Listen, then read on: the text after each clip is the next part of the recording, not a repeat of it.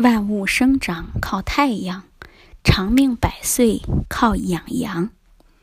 阳气像太阳，维持生命要用它。世间万物都离不开阳光的照耀，我们人体也是一样的。《黄帝内经》中说道：“阳气者，若天与日，失其所，则折寿而不彰。”明代著名医学家张景岳也说过：“生杀之道，阴阳而已。阳来则物生。”阳去则物死，也就是说，人的生命系于阳气，只有固护阳气，才能百病不生。而我们养生的重点呢，就在于养护身体内的阳气。那么，阳气从何而来呢？阳气禀先天之精和后天之力。中医学中有这样的说法：气聚则生。气壮则康，气衰则弱，气散则亡。这里的气是指人体的阳气，也称之为正气、元气、真元之气。我们都知道，人体阳气足，免疫力就强，就能战胜疾病。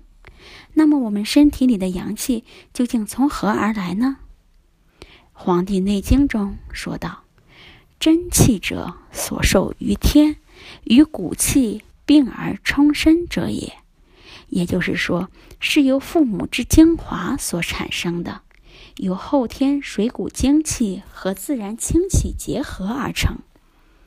父母之精气是先天之本，阳气的强弱首先由先天之本决定。也就是说呢，父母的身体好，孩子身体就会比较好，免疫力就会比较强。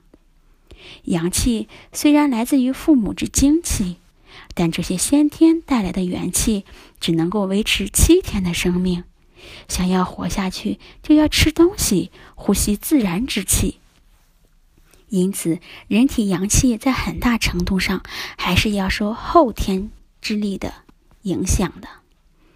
也就是说，水谷精气和自然清气。有的人呢，父母身体不是很好，先天阳气没有那么充足。这样的人虽然自小免疫力低，体弱多病，但是如果他后天注意养生，懂得养护自己的阳气，也能长寿。由此可见，阳气是我们生存的根本，它的强弱取决于两方面的因素：先天之本和后天之力。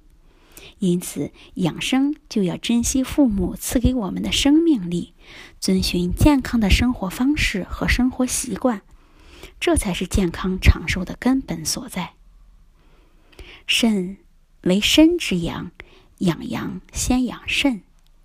中医所说的阳气，是由先天精气、水谷精微之精气和吸入的自然界清气组成的。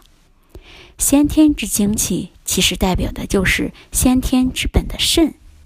肾为一身之阳，就像人体内的一团火，照耀着全身，涵养着人体的阳气。养好肾，才能保障人体气血通畅、阳气充足。因此，养阳一定要先养好肾。具体说来，养肾可以从四个方面下手。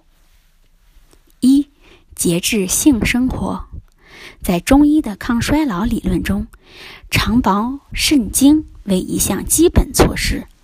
对此，前人早有定论，说：二十者四日一泻，三十者八日一泻，四十者十六日一泻，五十者二十日一泻，六十者当必固而勿泻。总的意思是对房事要有节制，主要做到节欲保精，就会阴精盈满，肾气不伤，精力充沛，从而有利健康。二调畅情志，恐则伤肾，只要精神愉悦，心情舒畅，则肾气不伤，肾气健旺，五脏六腑得以温煦，身体才能健康。三、爱护脾胃，养生一定要重视对脾胃的调养。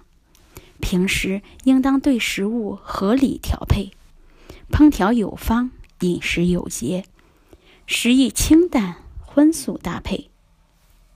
四起居有常。